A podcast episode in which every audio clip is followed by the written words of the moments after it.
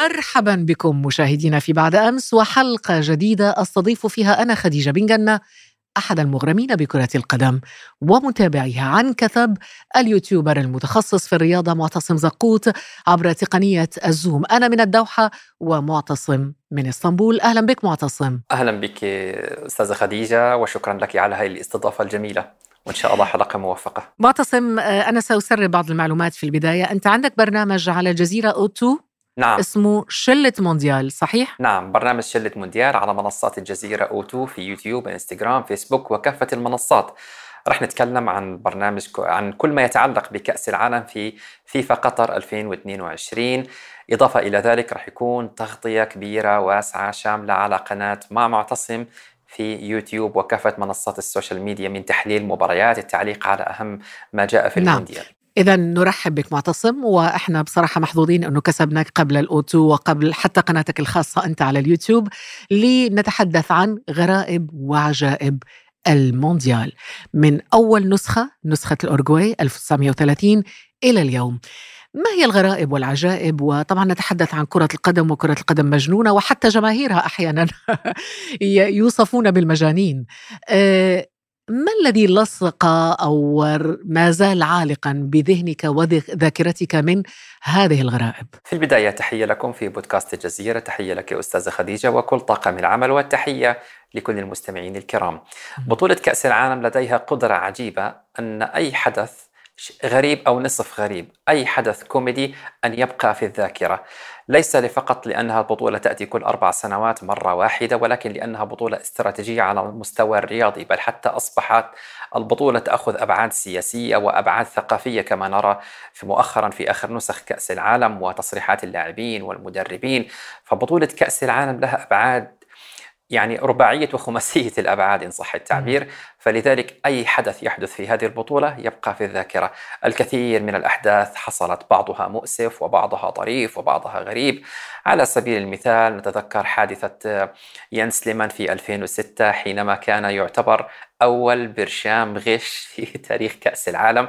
هذا الحارس له موقف طريف جدا أنه ويثبت العقلية الألمانية التي لا مجال للصدف في, في, في يعني لدى الألمان. يانس ليمان قبل مباراة ألمانيا والأرجنتين في ربع نهائي كأس العالم 2006 درس لاعبو المنتخب درس لاعبي المنتخب الأرجنتيني بشكل جيد جدا ودرس وين كل لاعب منهم يفضل زاويته عند تسديد ضربه جزاء أو ركلة ترجيح وسجلهم على ورقة بكل عناصر المنتخب وعلى عن دراسة ومتابعة ومراجعة أشرطة فيديو. فعلا وصلت المباراة إلى ركلات الترجيح. لعب المنتخب الأرجنتيني أربع ركلات ترجيح. وقبل كل ركلة ما يتقدم كل لاعب على سبيل المثال كان يتقدم ماسكيرانو مثلا أو آيالا يروح يمسك الورقة يطلعها من جراب الحذاء جراب الحذاء وينظر إلى اسم اللاعب وأين زاويته المفضلة وأين الارتفاع كمان يعني دراسة عميقة يعني يعني ذاكر ذاكر كويس. مذاكر كويس وفعلا نجح بأربع ركلات ترجيح أن يذهب إلى نفس الزاوية مع كل لاعب أرجنتيني. تصدى لاثنين واثنين فلتوا منه وتسجلت أهداف وفازت ألمانيا وتأهلت إلى نصف نهائي كأس العالم. وكان هذا للمفارقة أول مونديال يشارك فيه ميسي وكانت الأرجنتين مطرزة بالذهب والنجوم. لكن حصل ما حصل فهذا كان وكان كان هذا في ألمانيا صحيح؟ نعم في أرض ألمانيا في في سنة 2006 طب 2006 مش هي نفس السنة اللي ضرب فيها زيدان نعم مازيراتي؟ نطحة زيدان الشهيرة على ماتيرازي أيضا حصلت في نفس السنة. م-م. هذه المباراة يعني أو هذه البطولة طب شو شو اللي استفزه يعني؟ ما الذي استفز زيدان؟ استفز زيدان ماتيرازي ذهب وشتم زيدان في شرفه وشقيقته. بكلمات شنيعة جدا. وهذا طبعا فار فار الدم العربي في في مخه. طبعا هو زيدان هو زيدان إحنا ننظر إليه شخص هادئ جدا وذكي وحكيم لكن في النهاية هو إنسان بمشاعر. وزيدان هذه مش السابقة الوحيدة لعلمك خديجة. نعم. زيدان معلش بسيطة معلومة فضل. بسيطة وسريعة. زيدان هو اللاعب الوحيد في التاريخ اللي انطرد في مونديالين بطولتين كأس عالم. غير 2006 متى؟ في ال 98 انطرد ضد السعودية حينما اعتدى جسديا مين اللي ضربه؟ لاعب هو هو ضرب لاعب آه هو ضرب مين؟ سعودي مشى فوق اللاعب السعودي لما وقع على الأرض اللاعب أعتقد اسمه عبد الله كان مشى على على جسده وبخشونة فالحكم أشهر بطاقة حمراء لزيدان وطرده من الملعب وكان سيكون كان سيكون مونديال سيء وكارثي لزيدان لولا وصول مع انه مع إنه كل من. يشاهد زيدان يقول هذا الرجل ما شاء الله عليه يعني هادئ جدا ورصين جدا بس. يمكن كمان الدم الجزائري يعني هذا يؤكد فرضية إنه الجزائريون يعني عصبيون ربما ربما طيب آه، في قصة زيدان الثانية 2006 بل يجب أن نذكر أنه صمم له مجسم رغم مأساوية ال- ال- القصة وانتقد كثيرا في وسائل الإعلام. آه، فرنسا بشكل عام من أكثر المنتخبات حتى في كأس العالم ولاعبيها اللي عندها أحداث نوستالجيا. في مونديال 86 حض- حصلت حادثة أقرب للدموية بين شوماخر حارس منتخب ألمانيا. وبين صانع الألعاب الفرنسي. كان هناك تمريرة سحرية من بلاتيني ميشيل بلاتيني الأسطورة الفرنسية ضد ألمانيا في نصف نهائي البطولة. وانفرد اللاعب ال- الفرنسي بالحارس الألماني الحارس الألماني خرج وصدموا بقدمه في وجه اللاعب الفرنسي. يعني شوماخر. شوماخر هو الذي صدمه. نعم شوماخر الألماني ضربه في وجهه سقط اللاعب الفرنسي على الأرض. فقد الوعي تدخلت جاء الأطباء أسعفوه إلى المستشفى استمر في غيبوبة مش بسيطة وأصبح شوماخر العدو الأكبر لأمة فرنسا أيامها. الغريب أن شوماخر لا بطاقة صفراء ولا بطاقة حمراء بل أكثر من هيك لم يحصل حتى مم. على أنه خطأ لم يحصل المنتخب الفرنسي على نعم. ض- ضربة شو- حرة ثابت أو نعم. حتى خطأ وشوماخر تحديدا أنا أتذكره لأنه كان له صيت كبير في سنة 1982 في المباراة بين الجزائر وألمانيا. نعم آه، والمؤامرة الشهيرة اللي حصلت نعم. بين آه، ألمانيا وال- والنمسا ضد المنتخب الجزائري. نعم. ولعلمك خديجة هي المؤامرة الوحيدة التي اعترف بها أحد الأطراف. اعترف اعترف بول برايتنر واعترف مهم. شوماخر بعد سنوات طويلة هناك قيل عن مؤامرة في مونديال 98 ضد المنتخب المغربي لكن مم. لم يعترف بها أحد بالعكس الجميع لحد اللحظة من أصحاب الشأن سواء الفيفا سواء الحكام الحكم البرازيلي الشهير يومها. لحد هذه اللحظة يؤكدون ليس هناك مؤامرة وأنا شخصيا أجريت تحقيق حول هذا الموضوع. وتبين أن الضعف التقني في مونديال 98 مقارنة بالتقدم التقني الآن هناك حديث ربما جريء وربما الكثير لا يتقبله من بعض العرب. لم يكن هناك مؤامرة بل هناك ضربة جزاء. ظهرت صورة بعد سنوات طويلة من زاوية أخرى بعيدة أن هناك شد لقميص اللاعب المدافع البرازيل في منطقة الجزاء وهناك فعلا ضربة جزاء صحيحة للمنتخب النرويجي على البرازيلي. إجمالا هذه المؤامرة الوحيدة التي حدث بها اعتراف رسمي ألمانيا اعترفت رسميا أنها اتفقت بول برايتنر قال هذه وصمة عار في تاريخنا. وكنا نتناقل الكرة بين أقدامنا حتى تتأهل النمسا وتخرج الجزائر يعني كرة القدم لا تخلو. من المؤامرات لا تخلو من المؤامرات هناك موجودة لكن دعنا لا نقول أنها يعني أنها نظرية تسيطر على نعم. اللعبة. ليس هناك يعني هيمنة للمؤامرة لكن هناك لا شك بعض الأحداث هنا وهنا ممكن نشوفها. أنا مؤمن شخصيا أنه الكوريا الجنوبية في مونديال مم. 2002 حصلت على مؤامرة. ما كانش صدفة أن يحصل كوارث تحكيمية ضد منتخب إيطاليا ثم أو قبلها. منتخب إسبانيا في مونديال 2006 وبهاي البساطة كوريا الجنوبية تصل إلى نصف النهائي نعم.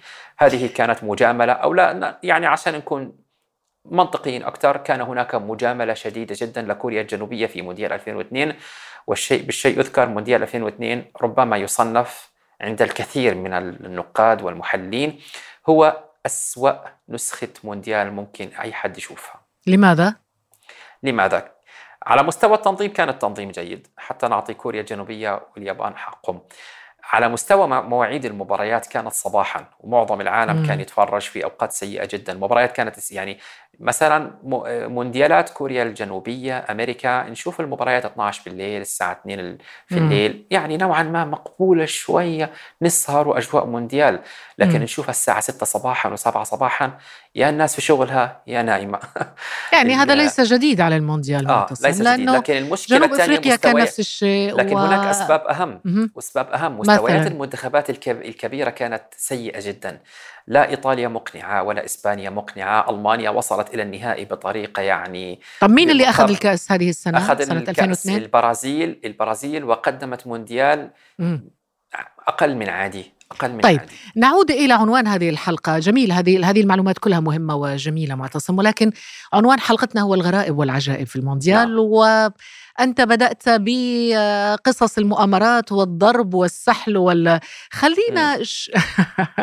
قبل أن نمر إلى إلى ما هو مبهج ومضحك آه، من هذه الغرائب نكمل طالما أنك بدأت مع الأمور المأساوية والمؤسفة. خلينا نكمل إذا بالجوانب المؤسفة والمحزنة في غرائب المونديال. خلينا نعود آه، معتصم إلى أول نسخة من المونديال سنة 1930 الأورغواي والأرجنتين كادت أن تندلع حرب بين الطرفين كيف؟ ما حصل في هذا المونديال؟ أولا خلينا نشرح ملابسات الموضوع سريعا. في تلك الفترة ما كانش المونديال ينظم باحترافية مثل هاي الأيام ولا حتى بربع ربع هاي الأيام. كان الموضوع يغلب عليه عشوائي اجتهادات فردية مؤسسات فقيرة لا تلقى الدعم. وما كانش كأس العالم ماخذ أهمية نظرا لضعف وسائل الإعلام نظرا لانشغال العالم بحروب أهلية سواء الحرب الحرب الأهلية الأسبانية والخلافات والحروب الأهلية اللي حدثت في بعض البلاد أمريكا الجنوبية. وهناك دول أوروبية قاطعت المونديال مش لأسباب سياسية بقدر لكن ما لكن فقط لأنه الوقت الوقت شوية يسابقنا. آه نعم. لكن لماذا كادت أن تتحول هذه المباراة إلى مجزرة بين جماهير الدولتين الجارتين حصل اللي هي الأورجواي والأرجنتين؟ حصل أنه مشجعين ذهبوا إلى هذه الملعب. بعد الوصول إلى الملعب بعد ما تم تفتيشهم أكثر من ألف مشجع وجد بحوزته أسلحة بيضاء وأسلحة بمسدسات وكادت تحدث مجزرة داخل الملعب لولا تدخل قوات الأمن في اللحظات الأخيرة واكتشاف هذا المخالفات القانونية. طيب خلينا نمشي بتسلسل زمني من 1930 كان هناك مباريات وقبل قليل شرحت أنت أنه بطولات كأس العالم لن تكون تنظم باحترافية كما هي الآن لكن سنة 1954 شهدنا مباراة مش شهدنا يمكن إحنا ما كنا موجودين نعم. بس إنه العالم شهد مباراة سويسرا والنمسا من كأس العالم وحققت أعلى معدل تهديفي في مباراة مونديالية واحدة بلغ 12 هدف. حدثنا عن هذه المباراة. هذه المباراة يعني تسجل علامة في التاريخ. انتهت بفوز بنتيجة 7 4 أذكر حسب ذاكرتي المنتخب السويسري فاز بنتيجة 7 أربعة سبع أهداف سجلهم. كرة القدم في ذلك الوقت كانت تعاني من عشوائية كانش في التنظيم التكتيكي ولا من حيث الأفكار بالذات دول مثل سويسرا والنمسا ما كانتش يعني مقارنة زي إنجلترا أو ألمانيا أو حتى المجر بجبروتها في كرة القدم. وإنما يعني أقرب لمباريات ودية الآن بين منتخبات هواة كانت المنتخبات. فكان الأغلب اللعب عشوائي كان لا يغلب عليه أي طابع تكتيكي وإنما أقرب للمشاركة الشرفية. فكانت البطولة بشكل عام مع أنها جميلة وتعتبر هناك من يقول هذه أهم بطولة وحدثت في هذه البطولة أهم مباراة في تاريخ كرة القدم كله. ألا وهي فوز ألمانيا على المجر في النهائي لأنه هذا حسب إجماع كثير من النقاد هذه المباراة وفوز ألمانيا بالمونديال أحيا أمة ألمانيا وأعطاها الهوب الأمل بعد الحرب العالمية الثانية وما عاد في حجر على أخوه في ألمانيا بسبب التدمير العالي وخسارتهم للحرب. فوزهم بكأس العالم أعاد ألمانيا على الخارطة الأوروبية والعالمية يعني ألمانيا فازت بكأس العالم أكثر من مرة. فازت أربع مرات. فازت 54 لأول مرة وكانت هذه أهم بطولة لألمانيا مع إن يعني كرة القدم ما كانتش تحظى بأهمية. فازت 74 وفازت 90 ثم حدثت لعنة الوحدة الألمانية ولكن كسرت اللعنة في البرازيل وفازت في 2014 باللقب. آه، معتصم نمر من 1954 إلى 1974 في هذا التاريخ في هذا المونديال حدثت مباراة زاير والبرازيل. زاير سابقا اللي هي الآن جمهورية الكونغو الديمقراطية. الدكتاتور الحاكم الدكتاتور المعروف موبوتو سيسي سيكو قال لهم إذا لم تفوزوا ابقوا حيث أنتم لا تعودوا إلى زائير آه، ما الذي حدث في هذه المباراة؟ اللي حدث إنه يومها زائير آه، كانت كمنتخب بشكل عام في أفريقيا كان منتخب جيد لكن كرة القدم في تلك الفترة شهدت طفرة كبيرة مع ظهور الكرة الشاملة الهولندية وصعود نجم ألمانيا من جديد وهيمنة للبرازيل وإيطاليا تعود من جديد فكانت الكرة في كل العالم متطورة. أفريقيا في ذلك الوقت عكس اليوم كان عندها مقطع مقعد واحد عفوا في هاي البطولة. اللي حصل أنه منتخب زئير تأهل إلى البطولة فقط كممثل عن منتخب عن قارة إفريقيا. المنتخب الزئيري يعتبرت مشاركته بأضحوكة في ذلك المونديال وفيها غر... كمية غرابة كبيرة جدا. الآن هناك تهديدات حصلت على المستوى السياسي والحكم العسكري الديكتاتوري بعد الحرب الأيام الأزمة في في زئير اللي حصل ليس فقط إنه تدخل سياسي وأوامر من الرئيس وإنما أيضا مشاركته كانت غريبة لأنه خسر من منتخب إسكتلندا 8 0 8 0 واللاعبين تمردوا في الملعب بسبب عدم استلامهم للمستحقات هنا منظمين البطولة شعروا بالإحراج من اللي حصل فتقدموا للاعبين مكافأة 3000 مارك ألماني أيامها. اللي حصل بعدها أيام المارك. آه آه العملة الألمانية القد... آه القديمة. نعم. فاللي حصل بعدها لعبوا مع المنتخب البرازيلي في آخر مباراة وللمفارقة إنهم خسروا 1-0 فقط مش 8 على أمام اسكتلندا. ما تخيلي اسكتلندا والبرازيل. فاللي حصل إنه حصلت آه، ضربة حرة ثابتة للمنتخب البرازيلي في آخر دقائق على حدود منطقة الجزاء. اصطف 11 لاعب من منتخب زئير أمام منطقة ال 18 كحائط سد كل الهدف إنه ما يتس... كل المهمة إنه ما يتسجلش يعني لإضاعة الوقت قصدك. إضاعة الوقت. تفنن المنتخب الزئيري لاضاعه الوقت لأنه كان حابب ينهي المباراة بنتيجة طيبة تعادل سلبي أمام المنتخب البرازيلي. والعودة إلى زئير تلقوا تهديدات ويقال معلومات مش أكيدة لكن يستأنس فيها. معلومات إنهم لما اعاد عادوا لزئير دخلوا بالتهريب عشان يهربوا من الحكم العسكري الدكتاتوري.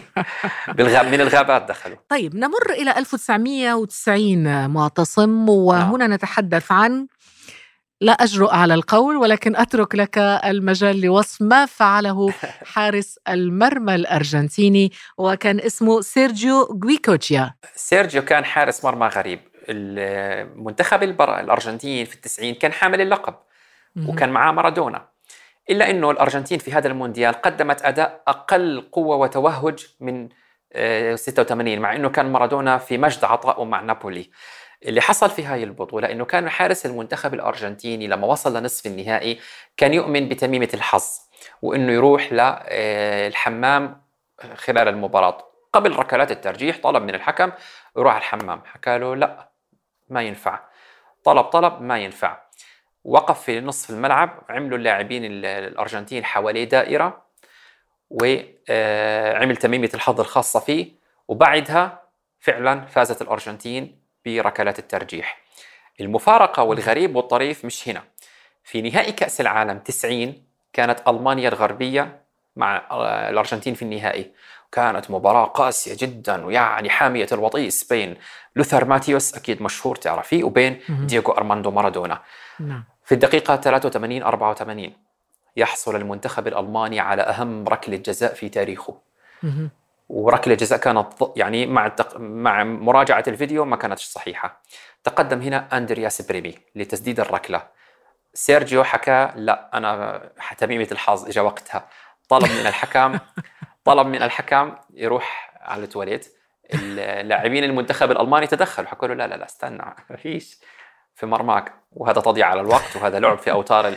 لأنه نفسيا وسيكولوجيا لما هذا كله خلال المباراة. خلال المباراة لاعب المسدد ركلة الجزاء أو الترجيح خطأ من ناحيه في علم النفس الرياضي إنه ياخذ وقت طويل لما يسدد الركلة. يعني الانتظار يوتر الأعصاب. فطلبوا لا تسديد الركلة بوقتها والآن بدون أي توتر والشيء بالشيء يذكر وفعلا تقدم أندرياس بريمه وسدد ركلة الجزاء وفازت ألمانيا وسجل هدف. في قصة طريفة في نفس الموقف حصلت أندرياس بريمه وهذا بيثبت غرابة الألمان وقوتهم وصلابتهم الذهنية. أندرياس بريمي تقدم لتسديد ركلة الجزاء. قدمه يمنى لكنه سددها باليسار. سألوه أجننت أجننت. أهم ركلة جزاء لحد الآن في تاريخ العالم كله ولأمة ألمانيا. وبعد كل هذا الغياب وفي باقي دقائق قليلة تاريخية أنت قدمك يمين وتسددها على سيرجيو حارس مميز باليسار. قال جواب جميل. قدمي اليمنى أقوى بينما قدم اليسار أدق. وأنا هنا لا أبحث عن القوة بينما أبحث عن الدقة. وفعلا سددها جميل. وسجلت وحصلت ألمانيا على لقب وكان هذا آخر لقب لألمانيا الغربية قبل الوحدة. آه لكن غريب شوية معتصم اللي عمله حارس المرمى الأرجنتيني. آه طبعا كأنه يبحث عن فاصل وكأنه مذيع نشرة أخبار. لكن مسألة البحث عن الحظ وتميمة الحظ هذه منتشرة جدا خاصة في قارة إفريقيا وحتى لاعبين أوروبيين مثلا هناك من يتشائم ويرفض ارتداء الرقم 13 لأنه نحس في الثقافة الأوروبية الكلاسيكية مم. إضافة إلى ذلك هناك لاعبين يرفضوا يدخلوا الملعب إلا بالقدم اليمين أو القدم اليسار مثلا مم. يرفض أول كرة أول لمسة للكرة في في المباراة إنها تكون إلا تكون باليمين مثلا أو اليسار في منتخبات ترفض صحيح. مباراة وفي إلا في من يصطحب معه الشيخ للرقية وغير ذلك. هذا منتشر أكثر شيء في أفريقيا السحر والشعوذة. السحر مم. والشعوذة منتشر جدا وهناك من منتخبات أفريقية ذبحت أرنب وذبحت خروف قبل مم. المباريات. وهناك من يرسل يضطر يتم إجبار اللاعبين على شرب ماء من نهر معين. هذا نعم. منتشر أكثر شيء في في مم. قارة أفريقيا. اللي ربما منتشر أو غير منتشر بشكل كبير ستصحح لي هو سرقة كأس العالم. ربما حدث هذا في النسخة الأولى للمونديال وكان مصمم كأس العالم كان فرنسيا اسمه أبي لافلور. نعم. سرقات كأس العالم لها تاريخ. هناك محاولات وهناك محاولات ناجحة لسرقة كأس العالم. أول آه، شيء غريب حصل سنة 1938 ومع اندلاع الحرب العالمية الثانية كانت إيطاليا حاملة اللقب. هنا رئيس الاتحاد الإيطالي لكرة القدم وكان بالمناسبة نائب رئيس الاتحاد لكرة القدم فيفا. احتفظ بكأس العالم حتى لا يضيع ولا يسرق ولا يقصف من الاحتلال. احتفظوا بلفافة جريدة ووضعوا تحت سريره لسنوات طويلة في بيته الشخصي. وفعلا حافظ عليه من السرقة. حصلت في عام 1966 مواطن إنجليزي سرق كأس العالم مش هذا الغريب الغريب الهدف من سرقة كأس العالم. كان متعصب جدا لمنتخب إنجلترا ولا يريد أن يبقى الكأس مع منتخب البرازيل الحامل اللقب وإنما يريد أن يب... أن يذهب ال... ال- ال- اللقب الكأس إلى إنجلترا. يعني من منطلق تعصبي رياضي. الغريب اللي حصل إنه احتفظ بالكأس وتلق وعمل اتصال هاتفي مع المسؤول مع مسؤول بريطاني وابتزه ماليا. ادفع فدية قدرها تقريبا 8000 جنيه استرليني. لو بدنا نحسبها على التضخم الموجود في الأسعار ربما يضاهي أكثر من مثلا مليون جنيه استرليني الآن في هذا الزمن. آه، فحصل إنه تم استدراجه وهو شعر انه هناك عملية غدر تحصل معه. تم اعتقاله لكن لم يتم العثور على الكأس لكن بعدها بفترة إيه، كلب بوليسي في عن طريق الصدفة اشتم رائحة بحثوا عنها وجدوه في مكب نفايات فتم العثور وكانت بريطانيا كلها قد جندت الأمن في كل بريطانيا المملكة مم. المتحدة للبحث عن الكأس وفي عام 1970 حصلت أيضا محاولة آه، لسرقة كأس العالم وهو اللقب الثالث بعادة آه، تقاليد الفيفا أنه من يفوز بكأس العالم ثلاث مرات يحتفظ بالنسخة الأصلية له ويتم والنسخة النسخة الأصلية ذهب ولا فضة كانت؟ كانت ذهب وهذا كان مغري جدا لأمين من أول نسخة من يحاول. 1930 كان بالبداية كأس العالم فضة مطلية بالذهب وكان وزنه ثقيل جدا. وكان آه، تكلفة مالية عالية. فهذا الموضوع كان مغري كمان لمحاولات سرقة كثير عشان لعائد مادي. إضافة لرمزيته هناك رجال أعمال وهناك عفوا آه، تجار وقراصنة ممكن يشتريوه هذا رح نجي له بعد شوي. سنة السبعين كانت البرازيل محتفظة بالنسخة ونسخة دائمة إلها. بالعادة المنتخب اللي يفوز بكأس العالم ما يحتفظ بال لكن في تقاليد الفيفا ثلاث نسخ فزت فيها بكأس العالم تحتفظ بنسخة دائمة لك حصلت سرقة من متحف أو مكان الاتحاد الدولي الاتحاد البرازيلي لكرة القدم وسبب للبرازيل إحراج شديد جدا. تم تجنيد قوات أمن والبحث عن عملية البحث عن كأس العالم وبالنسخة كان مصمم بالنسخة القديمة ولم يعثر على هذه النسخة إلا قبل انطلاق كأس العالم 2014 بأيام. هذه كانت حادثة غريبة جدا. وهذه كانت من أغرب الحوادث. في 2010 حصل وتم العثور خلال مداهمة لأحد تجار المخدرات في البرازيل وكان محتفظ فيها. في 2010 حصلت محاولة لكن هذه محاولة شخص كان يبحث عن شهرة لا أكثر اقتحم الملعب وذهب إلى الكأس وأراد سرقة الكأس ولكن قوات الأمن ألقت القبض عليه وتم تغريمه تقريبا 260 دولار ولا يريد الكأس فقط؟ وإنما يبحث عن الشهرة فقط. طيب اللي من يسرق الكأس يعني يسرقها من أجل الاحتفاظ بها أم لبيعها؟ أكيد ما راح يقدر يبيعها. نسخة البرازيل اشتراها أحد تجار المخدرات المافيا. في البرازيل. لكن مع التقدم التقني والاهتمام الزائد يعني أصبح لكأس العالم الآن ليس موضوع مجرد مطلي بذهب أو فضة أو معدن موضوع رمزي الآن. الرمزية نعم. الرمزية فيعني نعم. أنا, أنا, أنا لم أذهب وهي رمزية مهمة جدا طبعا. يعني مثلا لم أذهب إلى قطر حتى اللحظة حتى أرى الاستعداد الأمني لكن أنا متأكد أنه نعم.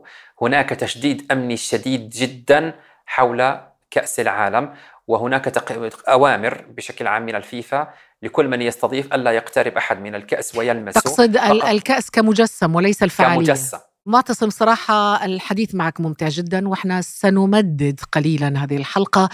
الغرائب كثيرة بصراحة وأنت ما شاء الله عليك خزان للغرائب والعجائب حافظ كل تاريخ النسخ آه، كأس العالم من 1930 إلى نسخة قطر 2022 نتوقف عند 1986 حينما سجل الأسطورة مارادونا. الهدف بيده. آه. هدف على إنجلترا. نعم. نعم. هذه البطولة هي أصلا غريبة لأنه كانت مقرر نعم. أن تقام في كولومبيا ثم عدم استعدادات كولومبيا الكافية واعتذرت وذهبت إلى المكسيك. وكانت في هذه البطولة آه، إيطاليا حاملة اللقب والبرازيل بجيل عظيم والأرجنتين مارادونا وألمانيا الغربية تعتبر من أروع وأمتع وهناك من يعتبرها أمتع وأجمل بطولة كأس عالم في التاريخ. حصل أنه مارادونا حصل على آه، عرضية في منطقة الجزاء أو كرة أمامية طويلة. مارادونا قصير القامة لا يتج... أقل من 160 66 سم متر. آه، فلا يستطيع القفز وضربها رأسية خاصة أمام المدافعين الإنجليز عمالقة وطوال القامة. فقفز مارادونا وبحركة بصراحة خبث ماكر جدا وعبقرية خبيثة عبقرية خبيثة. سدد الضربة بيده بدون أن يلاحظ أحد وسجلت هدف. كان الحكم التونسي موجود في المباراة لكن الخطأ الرئيسي لا يقع على حكم الساحة وإنما حكم, حكم الخط. لأن زاوية الرؤية كانت مش متاحة لحكم الساحة كانت متاحة لحكم الراية. هذا الخطأ الآن استحالة أن يحصل. استحالة. ربما ربما حصل لماذا مستحيل أن يحدث؟ ليش؟ لأن هناك تقنية فار وأكثر. من خمسين كاميرا وهناك كاميرات 360 موجودة في الملعب. قبل الفار قبل الفار اللي هو مساعد الحكم التقني حصل الحكم بالمناسبة كان تونسيا. الحكم نعم كان تونسي. علي علي بن ناصر التونسي. الحكم التونسي لكن ليس الخطأ من بالأساس من حكم الساحة وإنما حكم الراية. اللي حصل إنه في من في تصفيات كأس العالم 2010 وفي ظل تقدم تقني أيضا حسمت فرنسا التأهل إلى نهائيات كأس العالم بيد هنري حينما لمس الكرة ضد المنتخب الأيرلندي واعتبرت وصمة عار في منتخب فرنسا وتاريخ فرنسا وأيضا خدش لمسيرة تيري هنري. الآن هذه يعني لمسة اليد والأخطاء التحكيمية واردة في ظل التقدم التقني لكن منذ مونديال 2018 في روسيا والآن استحالة لأن هناك تقنية الحكم المساعد الفار. يعود الحكم نعم. ويرى اللقطة من مختلف الزوايا طيب و... معتصم بما أنك عرجت على 2010 دعنا نتوقف عند المباراة الشهيرة بين مصر والجزائر بين منتخبي مصر والجزائر. وبصراحة كانت هذه المباراة قاتلة يعني نعم. وأحدثت الكثير من الخصومات والتوتر بين البلدين وبين الشعبين حتى. نعم نعم. المناوشات الجزائرية المصرية في كرة القدم ليست جديدة. الحكاية تعود إلى سنة 1990 في تصفيات أمم أفريقيا لبطولة كأس العالم. نجحت مصر وفي مباراة شرسة وقاتلة جدا أن تخطف هدف الفوز على الجزائر وتتأهل إلى نهائيات كأس العالم. عادت المحاولات من جديد بينهما في تصفيات كأس العالم 2010 كانت مصر تمتلك جيل ذهبي مع ثلاثية تاريخية أو ثنائية أفريقية تاريخية ثم بعد تصفية التصفيات حصل على الثلاثية. في المقابل الجزائر تمتلك جيل قوي جدا وصاعد وإعادة اكتشاف لمنتخب الجزائر بعد غياب طويل عن الساحة الإفريقية والساحة العالمية في بطولات كأس العالم.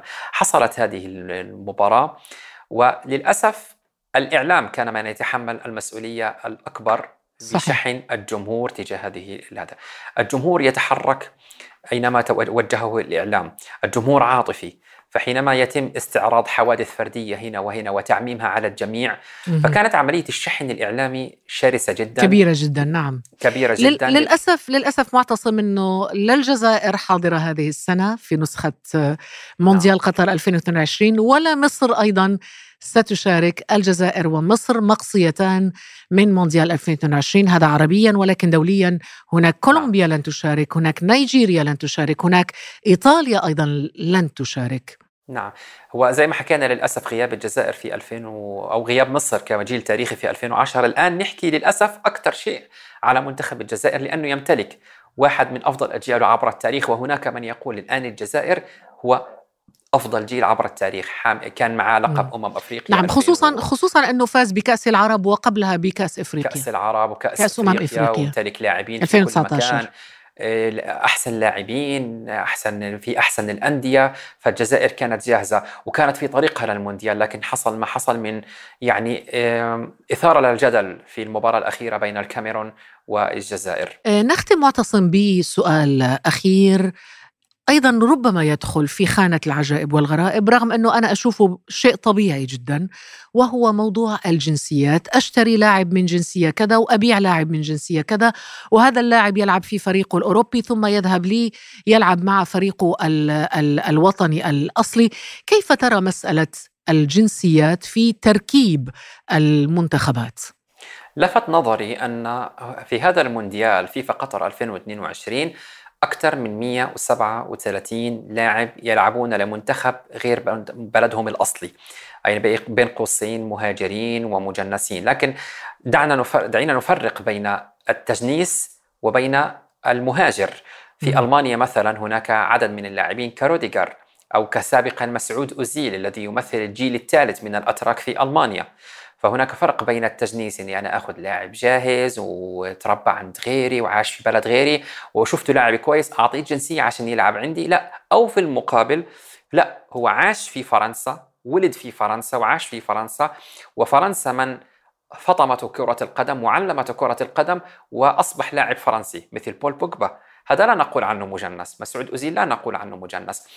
التجنيس أو عفوا دمج المهاجرين مع المنتخبات الوطنية أعطى المنتخبات الأوروبية تنوع طب متى تسميه مجنس؟ متى اسميه مجنس لما يكون عايش في سين من بلد سين مثلا وترعرع فيها وأصبح لاعب كرة ثم حصل على الجنسيه كي يلعب كرة قدم في هذا المنتخب م. ولم يكن بالأصل مهاجر أو ولد في هذا البلد هناك م. فرق مثلا هناك مهاجرين في فرنسا وإن كان هناك بعض بعض الملاحظات على فرنسا لكن لا ننسى أن أيضا للمجتمع الفرنسي والمؤسسات الفرنسية فضل إنها احتضنت هؤلاء وعلمتهم في كرة القدم والدولة احتضنتهم وأصبحوا من حملة جنسية هذا البلد. ووجود هؤلاء أضاف التنوع. مثلا منتخب ألمانيا طول عمرنا نعرف منتخب ألمانيا يلعب كرة قدم كلاسيكية مملة لكن لما شفنا المهاجرين اندمجوا أضافوا الصبغة الفنية المهارية وهذا أعاد بالفرنسا. في سنة 98 خارج الملعب حينما فازت فرنسا كأول لقب لها في تاريخ كأس العالم خرج برلماني يميني متطرف عنصري ونظر إلى صورة المنتخب الفرنسي مع جاك شيراك. جاك شيراك وكان معارض لدمج المهاجرين. قال جملة للتاريخ يعني تظهر الجانب القبيح من العنصرية. قال جملة لا أنساها قال من المؤسف هو يقول من المؤسف أن الفرنسي الوحيد في الصورة هو جاك شيراك من الذي قال ذلك؟ يميني برلماني فرنسي من اليمين المتطرف نعم آه لأنه مم. نظر إلى اللاعبين السود في منتخب فرنسا مم. زين الدين زيدان كلهم بالأصل ليسوا مم. فرنسيين وإنما من إفريقيا معتصم أنت شوقتنا جدا جدا لمتابعة المباريات في مونديال قطر وكلنا بصراحة شوق وحماس لمتابعة كل هذه المباريات وإن كان ربما الوقت لا يسمح لنا بمتابعة كل المباريات لكن أنا سأبدأ بأول مباراة سأكون هناك إن شاء الله مباراة قطر والإكوادور أه تتوقع أن يحدث شيء معتصم في نسخة مونديال قطر 2022؟ نعم أتوقع وأتوقع حدوث المفاجآت جزء نعم. من البطولة لكن م. مستوى وكمية المفاجآت في هذه البطولة راح تكون أعلى من أي نسخة سابقة ليه؟ عودتنا كرة القدم وبالذات من أيام كورونا وأي ظروف أي بطولة تنظم بعد ظروف استثنائية يستفيد منها المنتخبات المتوسطة والصغيرة ليه؟ لأنه ظروف مش طبيعية كأس العالم فيفا قطر 2022 طب شو هي الظروف اللي مش طبيعية؟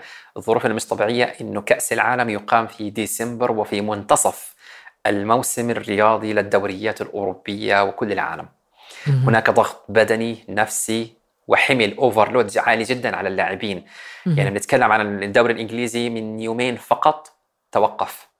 فاللاعبين ما في راحة. بالأول كان يجي بالصيف قبل المونديال بشهر كامل أو ثلاث أسابيع اللاعبين مرتاحين وماخذين إجازاتهم ورايحين على شواطئ العالم ومستجمين. بعدين ينزلوا المعسكر التدريب وينضموا للمنتخب والأمور تكون طبيعية. الآن لا الحمل البدني ضغط جدا رهيب. وهذا يفسر أيضا كمية الإصابات الرهيبة وآخرهم نكونكو لاعب منتخب فرنسا اللي خلاص رسميا حيغيب عن المونديال للأسف. فلذلك نتوقع إنه المنتخبات الصغيرة والمتوسطة راح يكون في كمية مفاجآت أعلى من أي نسخة سابقة لدرجة إنه إحنا ممكن نشوف منتخب لا على البال لا على الخاطر موجود في ال semi-final عادي وارد. وفي ال final؟ ال final لا أو مستبعد ال final دائما محجوز للكبار تتوقع من؟ أتوقع فوز الأرجنتين. آه، معتصم زقوت شكرا جزيلا لك. أنت المتخصص في مباريات كرة القدم وفي الرياضة. كنت معنا عبر تقنية الزوم من إسطنبول. وطبعا ننتظرك أيضا على أوتو مع شلة مونديال وأيضا على قناتك الخاصة معتصم. إن شاء الله. شكرا لك على هذه الاستضافة. تحية لكل المستمعين ونتمنى بمونديال عربي إن شاء الله للتاريخ. إن شاء الله. هو في التاريخ لأنه لأول مرة في دولة عربية ومسلمة وفي التاريخ أيضا لأنه لأول مرة في شهر ديسمبر في فصل الشتاء. شكرا جزيلا لك معتصم وشكرا لمتابعينا ومشاهدينا. لكم منا أطيب المنى وإلى اللقاء.